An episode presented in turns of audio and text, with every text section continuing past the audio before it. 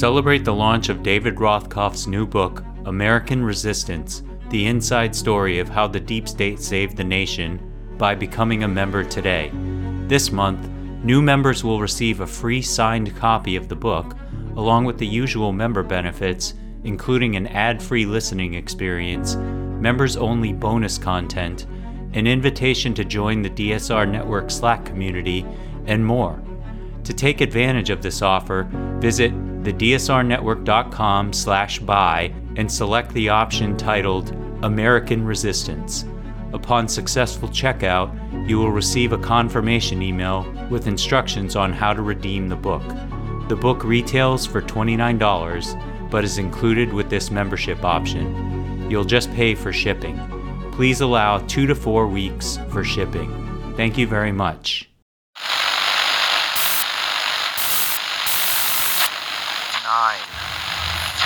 12, 10, 28, 2, 23. This is Deep State Radio, coming to you direct from our super secret studio in the third sub basement of the Ministry of Snark in Washington, D.C., and from other undisclosed locations across America and around the world. Hello and welcome to today's episode of the podcast. I'm your host, David Rothkopf, coming to you today from Washington, D.C. I am joined today by our friend Dahlia Lithwick of Slate Magazine, of Amicus Podcast, of her great book, Lady Justice, which is a runaway bestseller, and later today of my sister's podcast. no pressure. No pressure. Hi, David. No, no. This will this will not be anywhere nearly as entertaining as my sister, and it seldom is. Today, the reason we are talking is that there's been a variety of kinds of legal news. But while a lot of the attention has been drawn to Trump legal cases and so forth, seems to me that this Supreme Court case that uh, was heard yesterday is potentially extremely significant. I know you followed it. Perhaps you could describe it in a nutshell and why you think it's significant. It's not just me that thinks it's significant. I think that Michael Luttig, former Judge Luttig, who you may recall almost got Chief Justice John Roberts seat at the court. He was on the short list. Uh, he was also the person who told Mike Pence maybe not to decertify the election right before January 6th happens. This is a, a conservative stalwart, you know, one of the most well respected minds of the conservative legal movement. He has said it's the most consequential democracy case, you know, ever, and certainly of our lifetimes. And this is a case that fundamentally, if the court were to accept the theory that I'm about to explain, would alter forever the way elections are administered and the way you check elections that are administered lawlessly. So this is a, a big deal. And it's also, I think, as you suggested, lined up next to Mar a Lago and lined up next to, you know, the Trump org and lined up against other legal news. It's so abstract. So it's been hard to kind of have people understand how really salient it is. The very shortest version is that the state of North Carolina uh, and its Republican legislature uh, put together crazy gerrymander. We've got a 50 50 state. It was 10 Republican seat to the Democrats. The state constitution prohibits that kind of gerrymander, political partisan gerrymander. The state Supreme Court struck it down under state constitutional law and said, make new maps. Republican legislature said, nope, and took it to the Supreme Court essentially their argument is there is no checking function on the state legislature. They have what's called plenary or exclusive power on all elections uh, proceedings. And no matter what they do, it cannot be checked by state courts. That's the argument that was argued yesterday at the Supreme Court. And the consequence of it would be that uh, state legislatures could act with impunity and recklessly and in ways that undercut democracy, and they would not be challengeable by state Supreme Courts. Correct? Right. And with the caveat that you may remember a couple of years ago in a case called Rucho, the Supreme Court said, by the way, we as the Supreme Court don't get in the business of partisan gerrymandering either. In other words, the US Supreme Court has announced this is quote unquote non justiciable. This is not an issue they're going to touch. Partisan gerrymandering, by the way, in Rucho, the court says, but don't worry, you can always take it to your state Supreme Court. So this would essentially take that other check, the state Supreme Court, out of the picture. Let's let's take a step back. This sounds crazy. it sounds completely out of step with the way our system works with checks and balances and judicial oversight and so forth. But nonetheless, the uh, right wing majority on the court, led by, once again, Justice Alito, seemed sympathetic, did they not? Very sympathetic. We should note, I guess, just to do the doctrine for a quick section, second, you're right, David. It's just crazy. It's not rooted in constitutional history. It's not rooted in constitutional text. There's no 233 years of doctrine around this. This is kind of fashioned out of whole cloth by a conservative legal movement. I should say it's rooted in an opinion in Bush v. Gore that then Chief Justice Rehnquist wrote in a concurrence, right? Didn't get five votes, got three votes. And they're holding that out as though that is like the law of Bush v. Gore. There's no there there. And the other piece of doctrine that's worth just flagging is that this is there's two uh, elections related clauses in the Constitution the electors clause and the elections clause. This appeal is the elections clause that says that you know the state legislature can set the time place and manner of elections subject to congressional uh, approval so what they're basically saying is everybody didn't see for 233 years what we now see which is that this means that no one else can check not the governor and not the state supreme court and you're also right that justice alito is gung-ho for this we actually have already four justices of the supreme court alito thomas and gorsuch who in earlier iterations of this case have signaled approval for this independent state legislature doctrine. And Justice Kavanaugh, in an earlier iteration, who said it's a hard, tough question. So we actually have not one, not two, not three, but four justices who look like they're already in the tank for this novel theory that has no basis in history. And do we have any idea where the Chief Justice? We actually know where the Chief Justice is because in a, again earlier version of this same case when it came down on the shadow docket this spring the chief justice voted with the liberals and it was pretty evident yesterday at argument that he thinks this is nutty and i think i can also say given that everybody was watching amy coney barrett if the hypothesis is right that there's already four folks who love this justice barrett did not intimate yesterday at oral argument that she's all in for this. She suggested she had real problems with it and she pushed the attorney who was pressing this argument for the Republicans of North Carolina legislature pushed him really hard so so to the extent that there's a silver lining here one it's not clear to me they have five it's not clear to me that Barrett's there not even clear to me by the way that Justice Kavanaugh is there at least for the maximalist extreme view of this but also, I was really, really struck by the fact that there was no way that the lawyer who was arguing this seemed credible under any set of facts. I mean, he was just not good. And the conservative justices, the three who really love this idea, weren't really able to bolster what he was saying. Does that matter anymore? No, Probably not. And and also uh, parenthetically, we have seen Justice Barrett do this chin stroking before. I mean, we've seen her look as though she's in play only to side time and time again with the conservative supermajority. So I don't want to give false hope. I think what I do want to say is that given every opportunity to slightly cabin or minimize the argument he was making, the lawyer for North Carolina's Republicans in the legislature couldn't do it. In other words, he was like, go big or go home. I'm asking for the moon. And it just seemed to me that both Kavanaugh and Roberts, and I think seemingly Barrett, waiting for him to do something sane, didn't hear anything sane. Let's imagine for a moment that they fine for this guy who you thought, you know, didn't make his case.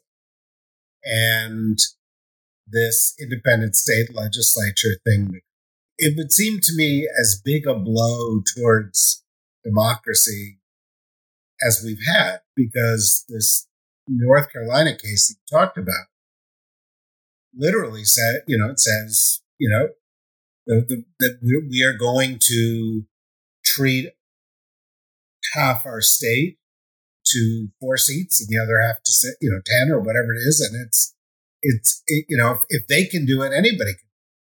And there is no check except apparently the Congress. And so long as you have Republicans controlling one house of the Congress, they're not going to fix it. I'm going to read you. I thought the most important question of the day. There were good days, all, good questions all around, but this was Elena Kagan, I think, mapping out where this could go. And I'm just going to directly quote her comment uh, in the argument. She said, This is a theory with big consequences. It would say that if a legislature engages in the most extreme form of gerrymandering, there is no state constitutional remedy, even if the courts think that's a violation of the Constitution. It would say legislatures could enact all manner of restrictions on voting, get rid of all kinds of voter protections that the state constitution, in fact, prohibits. It might allow the legislatures to insert themselves and to give themselves a role in the certification of elections and the way election results are calculated. So, in all these ways, I think what might strike a person is that this is a proposal that gets rid of the normal checks and balances on the way governmental decisions are made in this country. So, what she is in effect saying is exactly what you just said, which is if you bless this, you are going to see, and let's just note that 30 of the 50 states have red state controlled legislatures because of years of gerrymandering. 30 out of the 50 states will just go hog wild on voter suppression, on gerrymandering, on we're just going to stop Sunday voting, we're going to stop mail in balloting, right? There's nothing that can be done.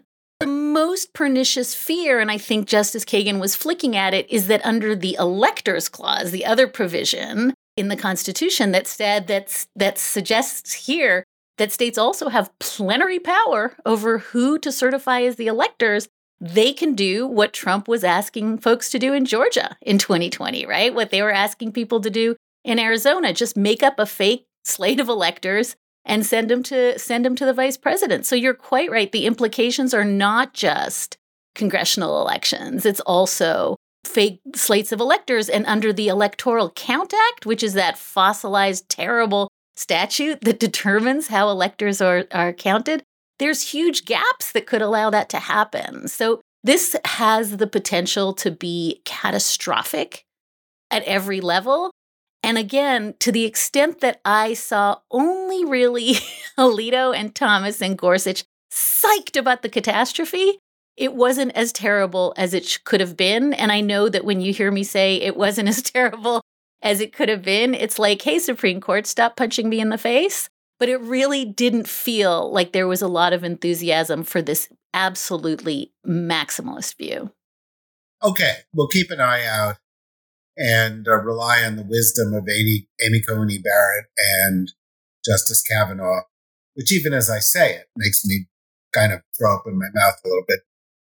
There was another case in the Supreme Court this week in which a web designer said, well, if somebody came to me and said, design a website for a gay wedding, I don't believe in that, so I'm not going to do it. And, you know, there again, the right in the court seemed sort of sympathetic to the idea. And the right wing seems to be presenting this as a free speech issue.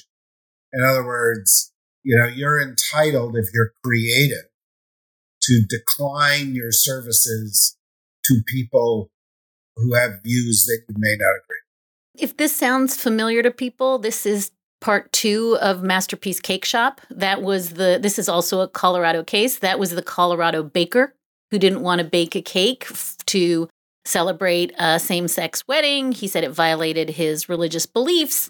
And folks may remember that that case got all the way to the Supreme Court on two grounds, right? On these speech grounds, right? Cake baking is an artistic, creative enterprise. I'm speaking with my frosting.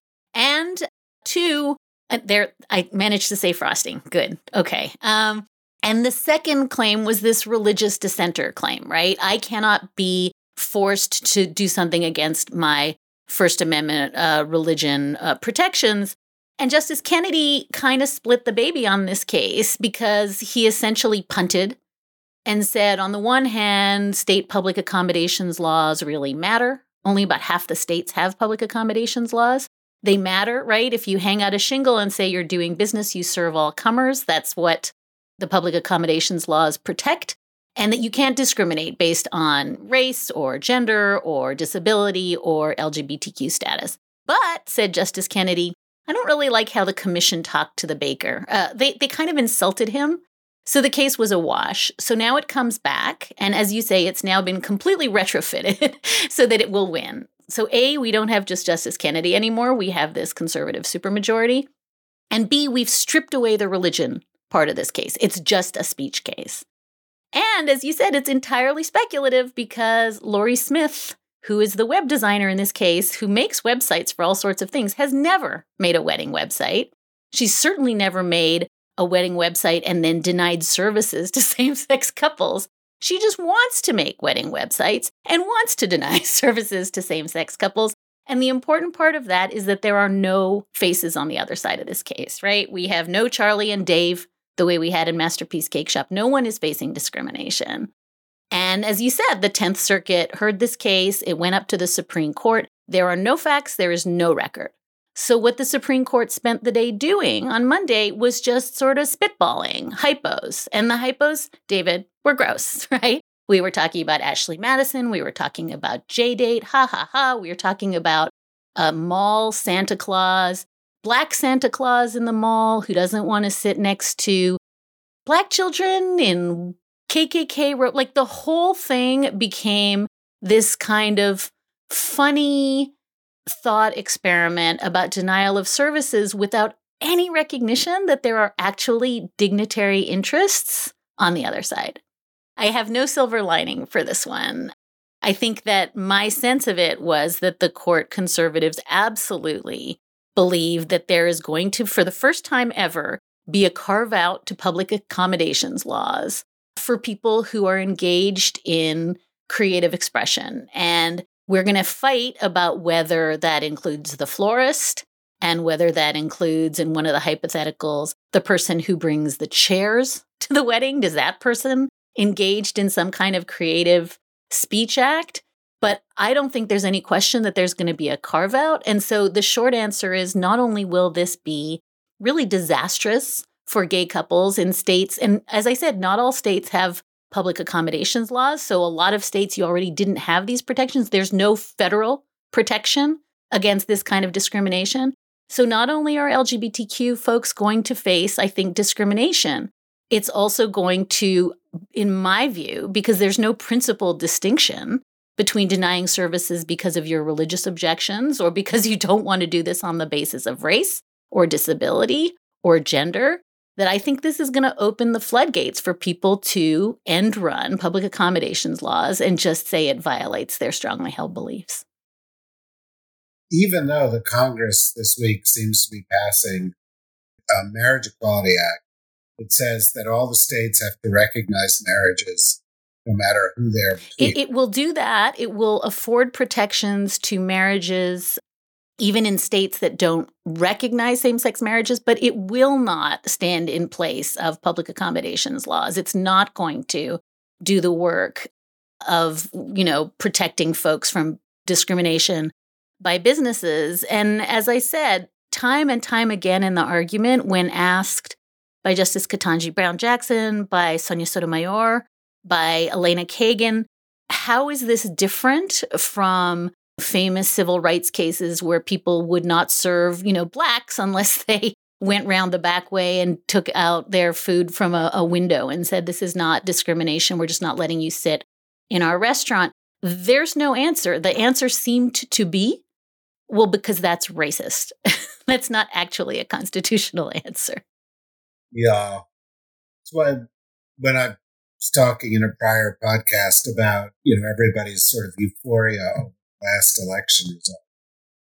It doesn't impede this Supreme Court from being a nemesis of democracy for decades. I mean, I think here's where I give you the answer that is exactly the shape of that big sigh you started that question with. And the answer is if we don't think about structural court reform, we are going to live under the thumb of this court for a very long time.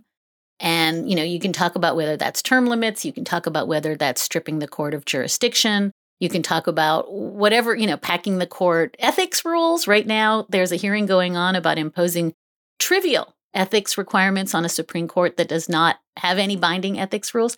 All of those things can happen.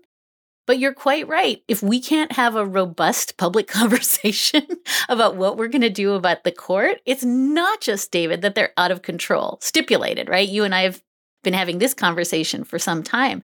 It's that they're emboldened. I mean, the pedal to the metal here. This is not a court that's doing one or two big cases a year the way we used to see. This is a court that's doing 12 big cases a year and feels that it has eh, complete impunity to do what it wants. So, yeah, I think that you're exactly right. We can talk about, you know, like, phew, we dodged a bullet in the midterms. But if this is a court that is hell bent on Shelby County and Brnovich and voter suppression, and now Moore v. Harper, the independent state legislature theory, if the court is okay with that, this is a court that is systematically subverting voting. And if we don't figure that out, all the midterms in the world don't get us out of this.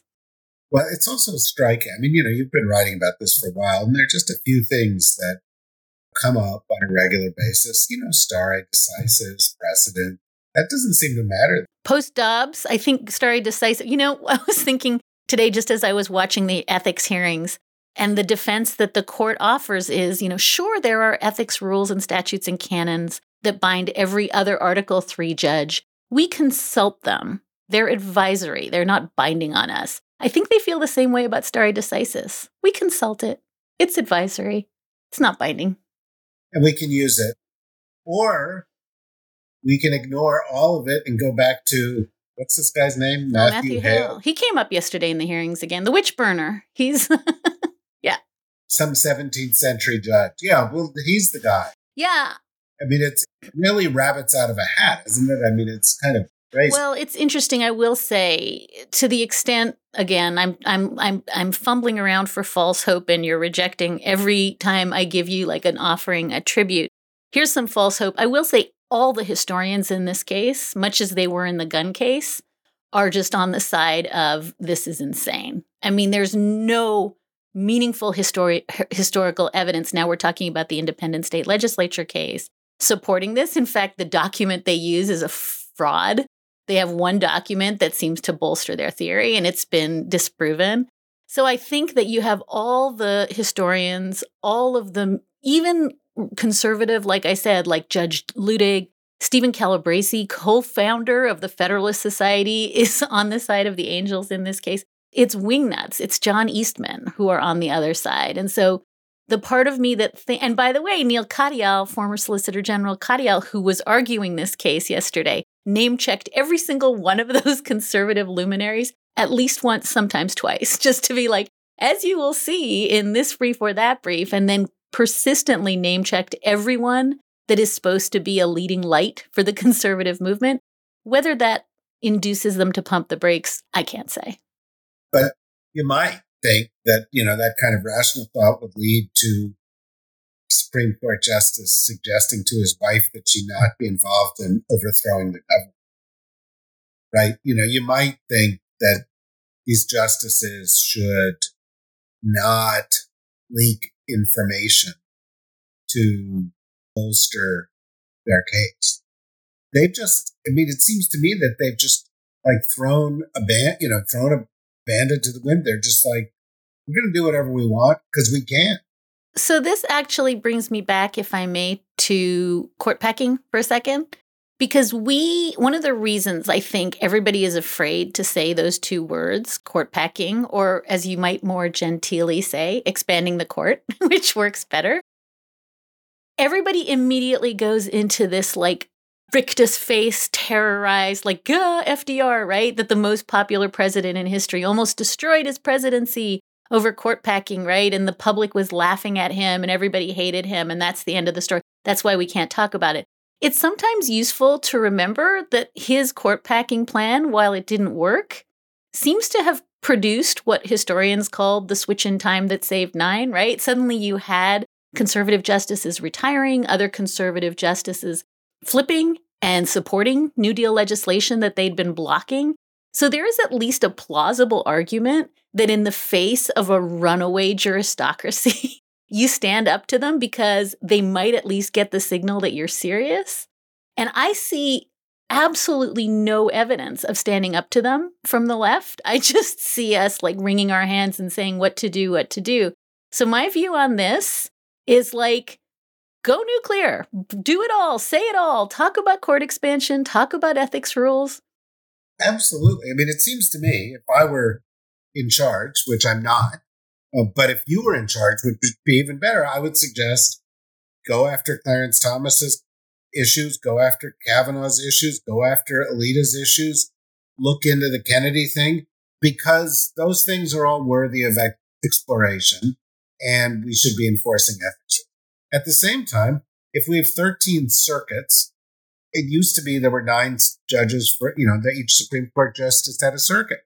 It's, it sort of makes sense to have one judge per circuit. So why don't you have 13 judges? And I would, why don't you just try all these things? I mean, Mitch McConnell said, Hey, we're not going to approve your guy for a year and a half, you know, and, and everybody's like, Oh, you can't do that. And he's like, Yeah, I'm doing and, it. And, and uh, for me, the single dopiest argument against doing any kind of court reform is that Mitch McConnell will do it to us when they're in power. To which my response is, dude, they already did it to us when they were in power. That's why we got, you know, n- no Merrick Garland seat. That's why we got Brett Kavanaugh. That's why we got Amy Coney Barrett after voting had started in a presidential election in violation of the Mitch McConnell. Like, thinking that like oh we should hold our powder because we don't want them to like do anything lawless and unconstrained is so totally bananas so i don't know i'm i'm trying to sort of beat the gong for having courage in the face of a what my friend leah littman at michigan calls the hashtag yolo court because otherwise you know we're just going to lay down in front of the steamroller and I, i'm not prepared to do that since Bush v. Gore and through Merrick. You know, if Al Gore had been president and Merrick Garland had been on the Supreme Court, our lives would all be much different. We'd be talking about different stuff, right? But uh, tiny silver lining, if I may, last one I'm going to give you. You can just bat it away like a goalie in a net. Although I don't know if a goalie bats away a silver lining. What I was going to say is that I think that Dobbs and Bruen, the guns case last year, and the EPA case woke people up, David. I think a lot of people who were sitting around saying, I love the court. It's my friend. It's still the Warren court. It gave us Obergefell. Kind of woke up in June and said, How is it possible that 10% of the population wants these outcomes and we keep we keep having to accept them and i think a lot of people who were not focused on the court absolutely right well look i'm gonna because i'm polite but also because I respect you, and also I'd rather end on a high note.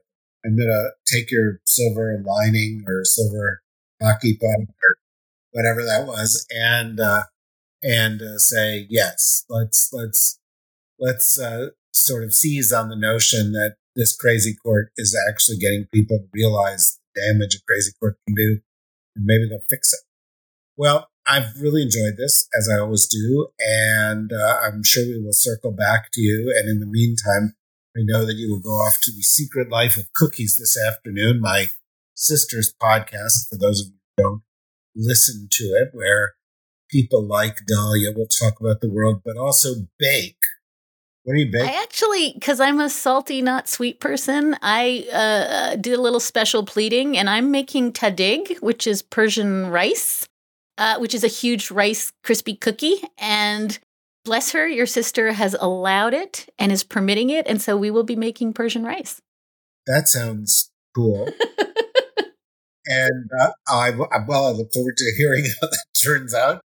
And I look forward to seeing you again soon.